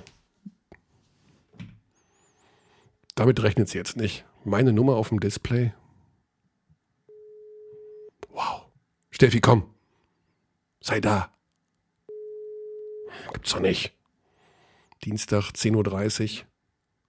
Hallöchen. So, Steffi, es ist soweit. Es ist soweit, ja. meine Premiere. also länger konnten wir nicht warten mit dem Überraschungsanruf. Oh. Es ist dann doch passiert, unmittelbar vor dem Finale. Basti ist auch wieder am Start. Ähm, bist du arg überrascht? Ja, ich bin ein bisschen überrascht. Ja, ich höre euch ja sehr fleißig äh, und freue mich auch immer über die Überraschungsanrufe, aber dass ich jetzt mal dran bin, ja. das freut mich sehr, ja. Ja. Und du bist ja doch im Thema drin, denn du bist, ich kann leider den Dienstplan nicht lesen, weil der Willi schreibt den immer so klein. Äh, Spiel 1 oder 2 als Moderatorin? Ich habe Spiel 1, ich bin morgen am Start. Morgen? Ah, noch ja, besser. Morgen. Das heißt, die ganz frische Ware. Ja. Ähm, wir haben schon gesprochen mit Sebastian Tritschonka, mit äh, Alex Frisch. Wir sind ein bisschen Berlin-lastig, aber ähm, du kannst ja vielleicht aus der Bayern-Sicht mal, wenn du deine Vorbereitung, die ja so wie ich dich kenne, pflichtbewusst schon abgeschlossen hast, die Chancen aus Sicht des FC Bayern äh, beurteilen, was du glaubst, was möglich ist für die Münchner.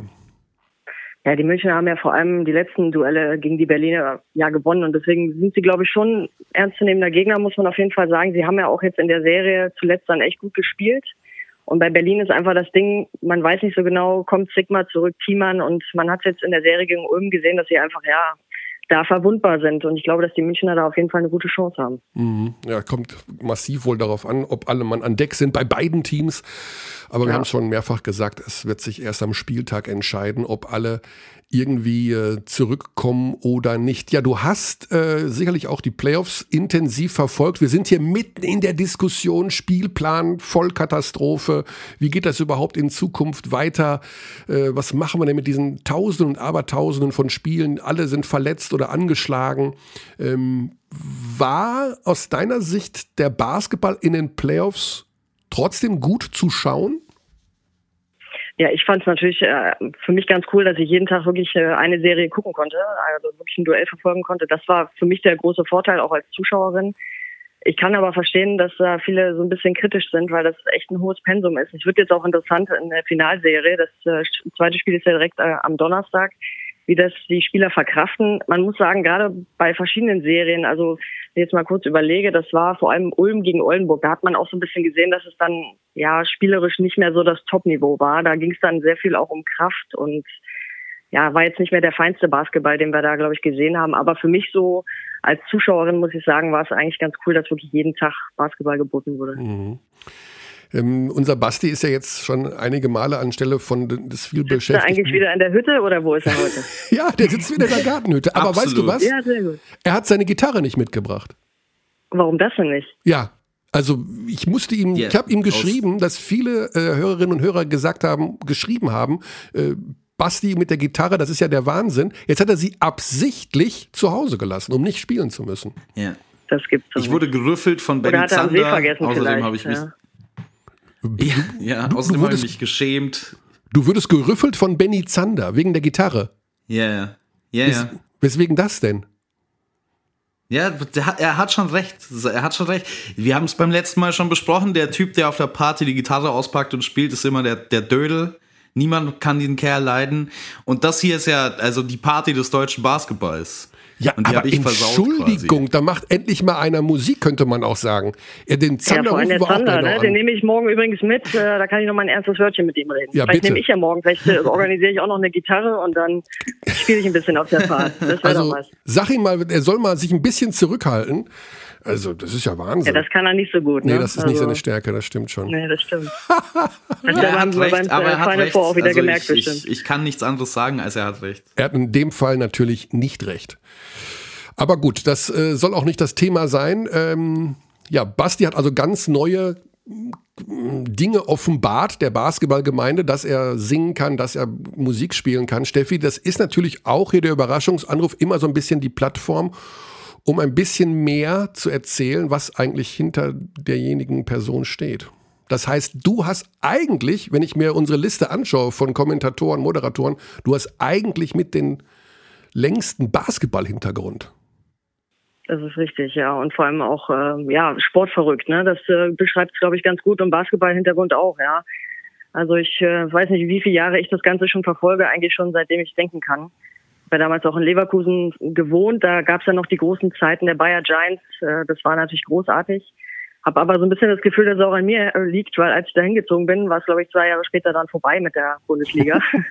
das war ein bisschen schade, aber das waren natürlich wirklich großartige Zeiten die, an die ich mich wirklich immer gerne erinnere. Also ich bin nächste Woche auch wieder in Leverkusen, da fahre ich dann auch mal an der Halle vorbei und da kommen einfach die Erinnerungen wieder hoch, ne, wie man da so als, weiß nicht wie alt ich war, 12-, 13-Jährige da in dieser Halle stand und die großen Abende erlebt habe. Also das ist schon immer großartig, ja.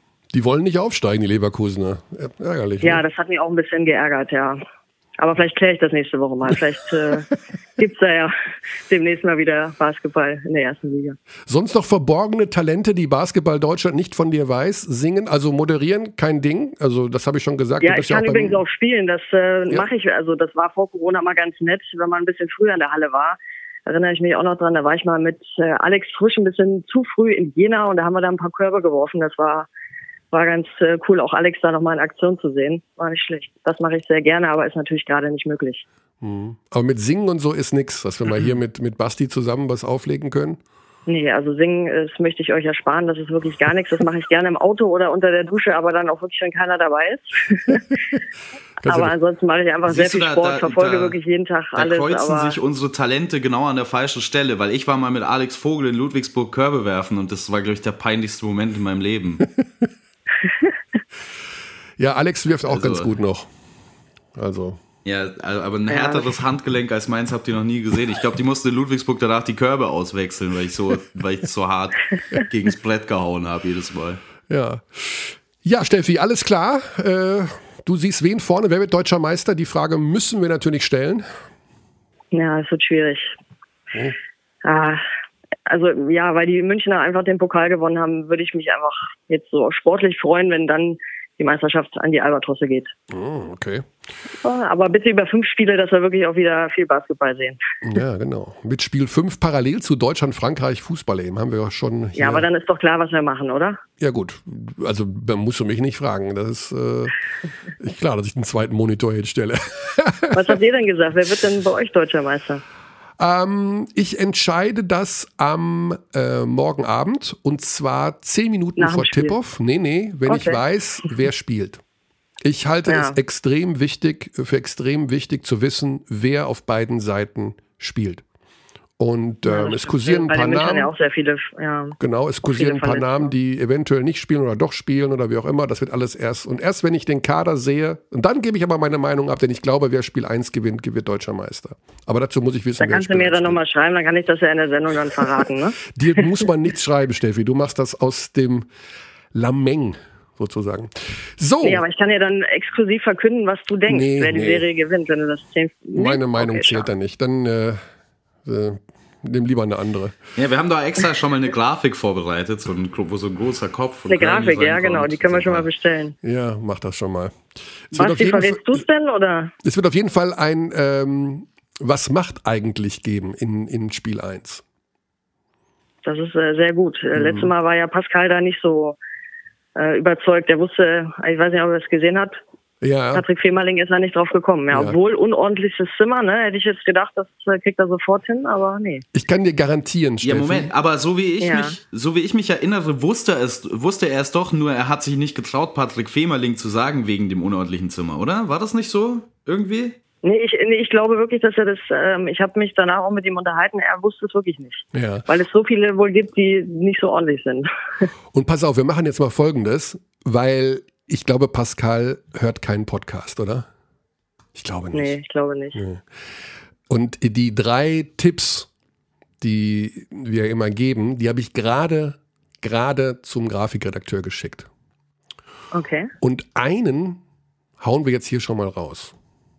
Würde ich sagen. Ein haut er raus. Hm. Ja. Weil er hört es eh nicht und ich denke, man, ich weiß nicht, ob man ihm das dann steckt. Ich sage, einen Tipp gebe ich äh, schon mit und zwar, um die Person, um die es sich handelt, ist mit zwei Teams deutscher Meister geworden.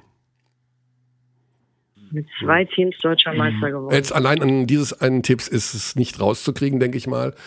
Aber das ist schon mal. Für den Fall, dass du den Namen jetzt raushaust hier, Steffi, müssen wir das leider Mhm. rausschneiden. Dann halte ich mich zurück. Aber dass das Alba und Bayern ist, lege die Vermutung ja nahe, dass er mit Alba und Bayern Aber als Spieler, wurde. als Spieler oder auch in anderer Funktion? Das wäre ja die Frage. ja. Jetzt weiß ich nicht, ob ich Ja. das sagen soll. Dann schreib's mir einfach gleich. Ja, oder so. Also zu viel Hilfe will ich ja auch nicht geben. Okay, alles klar. Steffi, wir sagen viel Spaß bei Spiel 1. Ja, vielen Dank. Ihr guckt zu, oder? Wir gucken zu, genau. Grüßt, den, äh, Weiß nicht. grüßt das öffentlich-rechtliche Fernsehen von uns. Ja, das mache ich. Ich bin gleich auf Sendung übrigens in 20 Minuten. Ah, das ist professionell. Dann noch einen Das ist Überraschungsanruf gehen. professionell. Ja. Wow, stark. Ja, grüß uns mal beim Aber dann müsst ihr gleich einschalten, Sag, ne? Mach mal einen Shoutout an die Abteilung Basketball. Was müssen wir denn dann einschalten? Was läuft denn dann? MDR um 11, der Sport. MDR um 11, der Sport sind wir am Start. Ja, sehr Alles gut. klar. Dann gebe ich mir heute richtig viel Mühe für euch. Steffi, gute Zeit. Liebe Grüße. Danke euch auch. Bis bald. Ciao. Bis Ciao. bald. Aber wie professionell ist das denn bitte? Die sind 20 Ne? Minuten live auf Sendung beim MDR und geht hier ans Telefon beim Überraschungsanruf. Ja, ich, ich beantworte das Telefon zwei und drei Tage nach und vor dem Spiel, wenn ich ein Spiel mache, nicht mehr. Also, ich kann mir das gar nicht vorstellen. Eieiei, das war Steffi Blochwitz, äh, ja, eine Frau der ersten Stunde in unserem Team bei, bei Magenta Sport, bei Telekom Basketball, wie es früher hieß, und ein, ein echter Schatz, ein Riesentyp. So, ja, dann würde ich sagen, haben wir noch was. Wir haben noch unseren Haushaltstipp, Basti. Und jetzt ist das hm, vielleicht auch was stimmt. für dich dabei. Der groß angekündigte. Ja, und zwar, du hast ja gesagt, du hast mit Küche nichts am Hut, ne? Also Küche ist nicht so dein Ding, nee. kein Problem. Nee. Ist ja nicht jedermanns Sache. Wie steht es denn um das Thema Sauberkeit? Aufräumen, hm. saugen? Machst du das gerne? Putzt du gerne? Ja. Manche putzen gerne, manche äh, entspannen ja. dabei, manche freuen sich, wenn sie sagen, heute ist Putztag, ich kann mal richtig schrubben. Oder bist du eher so nee, ein Ich entspanne mich so, wie, wie sich. Ich entspanne mich tatsächlich durch Entspannung. Das ist meine Entspannung. Also einfach entspannen. Also mit flach liegen. Hast du das gelesen? Dass es äh, auf Chinesisch, äh, das finde ich übrigens sensationell, einen Trend gibt. Ähm, also es gibt einen chinesischen Begriff, der mit flach liegen übersetzt wird. Und das heißt, glaube ich, äh, Tiang Wang oder sowas. Und die kommunistische Partei ähm, hat diesen Aha. Begriff aus dem Internet versucht, sie zu streichen, denn ja, äh, es hat also ein Chinese hat angefangen, irgendwo in einem sozialen Medium in China äh, zu sagen, dass dieses ähm, flach liegen eigentlich das Geilste ist, weil er hat keinen Bock mehr ständig zu arbeiten, er hat keinen Bock mehr ständig nach irgendwelchen Vorschriften zu funktionieren.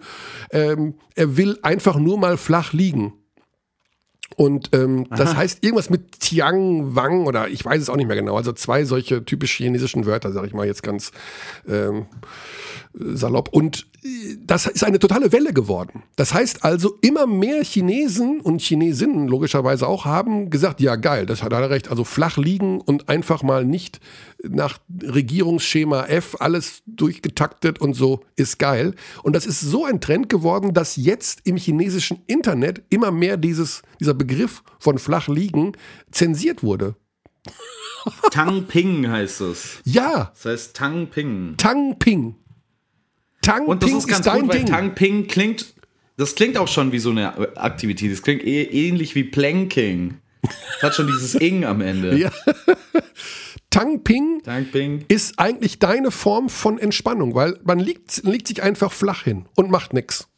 Yes. Und starrt an die Decke und äh, denkt über sein Leben nach. Aber jetzt, ja, das ist dann wieder nicht entspannt.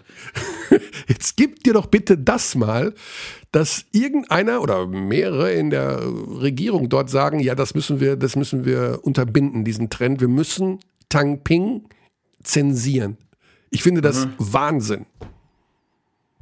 Ja, und das, also ich meine, das nächste, was man dann, also was, was für mich dann die nächste Welle der Bewegung wäre, ist ja zu sagen, für mich ist es richtig entspannend zu arbeiten. Und dann fangen die an, das Wort arbeiten zu zensieren. Sie sagen, na, Entspannung ist nicht cool, wenn jemand beim Arbeiten Entspannung empfindet. Ja, das ist auch. Und irgendwann sind alle Worte zensiert. Jedenfalls. Irgendwann äh, unterhält man sich nur noch über Beeps und Boobs, ja. wie R2D2 aus Star Wars. Beeps und Boobs, okay. Interessant. Basti, ich will dir ein Haushaltsgerät äh, ans Herz legen, was dein Leben vielleicht verändern könnte. Es ist der Ich mag Sau das, dass du schon diese Q, diesen QVC-Sprech drin hast. Ich wünschte, du Du hättest noch so ein paar Edelsteine zu verkaufen, die du in deiner Hand auslegst. Ja, so. neulich habe ich äh, gesehen, natürlich nur bei, bei Kalkofe, dass es eine Frau gibt, die eine Kredit, eine Art Kreditkarte, also die Form einer Kreditkarte, die mit positiver Lebensenergie aufgeladen ist und die legt die immer unter Obst, damit dann das Obst, wenn man das isst, dir positive Energie mitgibt. Okay, also hm. es geht um den Saugroboter. Und ähm, man kann darüber denken, wie man will. Man könnte ja sagen, okay, ich habe einen Staubsauger und ich brauche keinen Saugroboter. Aber ich muss sagen, ein Saugroboter verändert Leben. Kannst du dir das vorstellen, dass das so ist? Ich habe selbst einen Saugroboter. Du hast also, einen Saugroboter, Basti. Yes. Yes. ja, es klingt aber so, als möchtest du nicht unbedingt drüber sprechen, weil sie hatten weiblichen, ja, ich weiß jetzt nicht, wie sehr, wie sehr ich das oder was? wie sehr ich das Versprechen einhalten kann, dass das das ganze Leben besser macht. Also ich habe das Gefühl, da gibt es schon noch andere Aspekte, aber es ist auf jeden Fall ganz praktisch, wenn man zu faul zum Saugen ist. Ja, so viel kann ich sagen. Ja, man saugt ja auch viel häufiger. Also dadurch, dass man das Ding mit einer App steuert und man den ständig losschicken kann. Es hilft, eine Wohnung zu haben, die natürlich ebenerdig ist und die wenig Schwellen hat, muss man zugeben. Ähm, das ist sicherlich hilfreich. Ja, also für alle, die in der Höhle leben, von euch Zuhörern, für, die, für dieses nix. Also alle, die irgendwie auf unebenem Grund wohnen. Ja, oder halt auf zwei, drei Etagen, obwohl man das alles natürlich variieren kann, aber ähm, ist so, so Schwellen barrierefrei zwischen den Zimmern, das ist schon sehr hilfreich. Aber ich bin begeistert, dass du einen hast. Das hätte ich jetzt gar nicht vermutet. Ich glaube, der heißt Robby. Ich bin mir nicht sicher. Der hat keinen so kreativen Namen. Ja, ich habe einen Roborock. Deswegen war ich vorhin, als du den Namen Rock bei König der Löwen erwähnt hast, äh, habe ich dir gesagt, du bist ganz nah dran. Ach so, ich dachte, der klingt so ähnlich wie Simba. Ich dachte, das wäre der.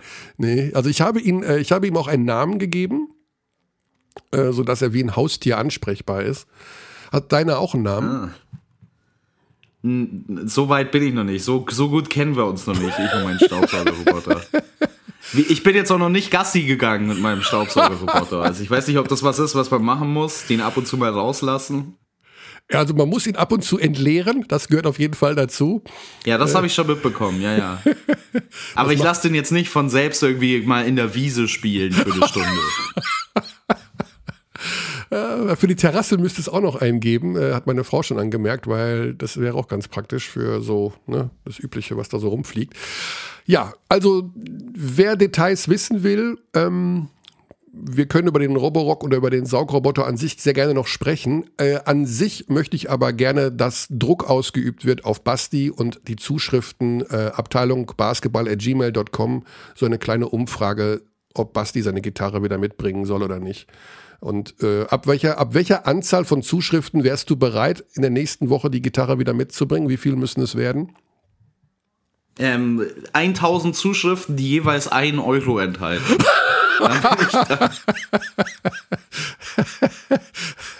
das heißt also, äh, du würdest so PayPal akzeptieren oder sowas. Also Basti, ja, PayPal ist schlecht, weil da wird einem, da wird einem Teil seiner Einnahmen wieder genommen, weil PayPal verlangt dann nämlich ein, ah. äh, ein Tribut, wie nennt man das? Zoll? Ja, also eine Gebühr, würde ich mal einfach sagen. Gebühr, ja, danke. Ich, mir ist das Wort nicht mehr eingefallen. Ja, ähm, 1000 Zuschriften und jeder muss einen Euro geben. Boah, das wird natürlich schwer. Aber ich äh, hoffe, dass eine hohe Anzahl an Zuschriften kommt. Die Gitarre soll, muss wieder zurückkommen. Dafür werde ich kämpfen. Gut, haben wir es durch, Basti. Liegt dir noch was auf dem Herzen? Ja, ich weiß gar nicht, ob wir die, die, den bunten Blumenstrauß dieser 10.000 Themen jetzt, ob wir, ob wir alles, ob wir alles hatten. Wir haben eine Sache also vergessen. Ich, ich habe irgendwie. Wir haben okay. äh, die möglichen neuen Vereine von Jalen Smith vergessen.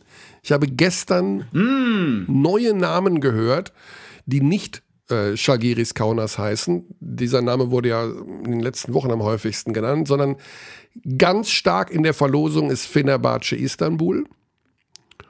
Außerdem okay. Mailand und, Achtung, die Abteilung Basketball des FC Bayern München. Ja. Also spannend. Ja, wenig überraschend, dass, dass all diese Teams interessiert sind. Also ich meine, es wäre ja nicht das erste Mal, dass die Bayern sich aus Ludwigsburg ja. einen Kreativspieler schnappen würden. Ähm, aber es, also ich meine, ja, dass, dass da jetzt ähm, natürlich sehr viele ähm, verschiedene Teams kursieren, überrascht, glaube ich, keinen. Interessant fand ich es auch, dass äh, es gab diese Instagram-Interaktion zwischen äh, Jalen Smith und Jonah Radebow, wo Jalen Smith äh, Radebow wohl dat, also dazu aufgefordert hat, dass er doch bitte seinen Vertrag verlängern soll in Ludwigsburg. Mhm. Das fand ich ganz cool irgendwie. So, um das sein Nachfolger zu werden, so ungefähr, ne? Ja, so könnte man es deuten, genau. Ähm, Ähm, das fand, fand ich eigentlich auch ganz cool. Also das wäre ja auch eine wichtige Verpflichtung für, für die Ludwigsburger, wenn sie den behalten könnten, vielleicht irgendwie. Aber ja, das wird auf jeden Fall spannend. Ich, ähm, also ich, ich kann jetzt tatsächlich aktuell schwer sagen, wie gut der äh, Jalen Smith dann bei anderen ähm, Euroleague-Teams reinpassen würde. Das ist natürlich auch immer eine große Gefahr für solche Spieler. Bei so einem Karriereschritt haben wir ja gesehen bei TJ Bray, ne, der dann allerdings ja auch relativ schwer verletzt war. Aber ich würde mir natürlich wünschen, dass er irgendwo landet, wo er ähm, viel Spielzeit bekommt, wo er gut unterkommt. Hm, ja, auf jeden Fall. Also er sollte schon eine wichtige Rolle spielen. Allerdings bekommt man solche Zusagen ja meistens nicht. Dafür gefällt einem die Summe, die im Vertrag dann genannt wird am Ende. Und man muss den einen oder anderen Kompromiss machen. Fenerbahce war eine Mannschaft, die normalerweise immer traditionell sehr, sehr äh, tief aufgestellt ist. Generell sind alle Euroleague-Mannschaften haben einen tiefen Roster, weil sie diesen Spielplan da absolvieren müssen. Ähm, insofern, ja, Einsatzzeit, denke ich mal, dürfte kein Problem sein. Ich fände Jaigiris Kaunas halt sehr interessant, auch weil Martin Schiller und John Patrick sich gut kennen. Ähm, und weil die garantiert schon mal über den Spieler geredet haben und wie man den am besten einsetzt, so wie der so ist. Nils Giffey soll ja auch zu Jaigiris noch dazukommen. Yes, yes. Ja, das ist super interessant. Das ähm, wäre natürlich ein großer Verlust für Alba, ja. wenn Nils Giffey dann ähm, aber ich kann es ihm auch nicht verdenken. Ich meine, er wird jetzt 30, ich glaube, er ist 30 oder wird 30, eins von beiden. Das ist natürlich nochmal der Punkt, wo du sagst, okay, wenn ich nochmal wechseln will, wenn ich nochmal ein neues Projekt angehen will, dann zu diesem, in diesem Alter, zu einem Verein, der eine fantastische Fankultur hat, der einen extrem guten Trainer hat, der ich würde auch gerne in Kaunas arbeiten und wohnen, muss ich ehrlich sagen. Das wäre so ein Ziel von mir. Also Ziel nicht, aber das würde ich sofort machen. Litauen ist doch mega. Okay. Hm. Oder? Ich war da noch nie. Ich, ich, ich, ich kann es nicht beurteilen. Ich weiß nicht, wie es ist. Ich, ich kenne nur, ich weiß halt, wie die, wie die Fans abgehen in der Halle. Ja. Ich wäre ja, gerne Litauer. Cool. Ich glaube, Litauer sein wäre ich wäre, ich bin ganz, ich bin natürlich gerne Deutscher, also ich bin ja meine Heimat, ich bin Deutsch, aber ich wäre gerne Kanadier oder Litauer. Kanadier? Ja, Kanadier sein ist auch cool. Und Ire. Es gab mal einen Basketballer, der Kanadier, war Kanadier Litauer, mit Ire. Ja. Was, hättest du eine Staatsbürgerschaft oder die du noch gerne hättest? Verbunden mit den Eigenschaften oder den, den, den, den Möglichkeiten, dort vor Ort zu wohnen und zu. Ja, dann Amerikaner natürlich. American. Also ohne Frage. Ja? American. Also das, das sofort. God's own country. Also Amerikaner, äh, New York City, mm. irgendwo da für äh, 10.000 Dollar im Monat für eine 17 Quadratmeter Wohnung, why not? du, du würdest gerne in New York leben? Ja, ja. das, das wäre mein, wär mein großes Ding. Okay. Oh. Aber ich bin jetzt auch nicht so traurig darüber, dass das, dass das nicht äh, der Wahrheit entspricht. Ja. Aktuell sitzt du in der Gartenhütte irgendwo in Oberbayern. Yes. Weiter könnte man von New York City nicht weg sein, sowohl äh, geografisch als auch metaphysisch. ja, dann letzte Worte von dir, Basti, und die Frage, die wir alle allen gestellt haben. Wer wird deutscher Meister? Nächsten Dienstag werden wir es ja vermutlich oder eben auch noch genau nicht wissen. Aber was glaubst du, wer wird es? Der FC Bayern Basketball. Alles klar. Ähm, Dann. Simples, simples Spiel, ähm, ähm, simples Offensivspiel bevorzugt in meinen Augen in dieser Serie das, also der, der Modus der Serie bevorzugt in meinen Augen das Team, das den simpleren offensiven Spielstil hat weil, glaube ich, Alba die Kraft ausgehen wird, um ihr kompliziertes Aufbauzeug zu laufen in dieser ja. Serie. Oder Deswegen um mit, ist es für mich Bayern. Oder um es mit Stefan Koch zu halten. Are you the hardest worker oh, in nee. the country? Das war nicht Stefan Koch. Damit! Hm, ist interessant. Stefan Koch hat. Äh, ich wusste gar nicht, dass der so agro sein kann. Jetzt habe ich Stefan Koch. Fuck Offense, play Defense. So. ja.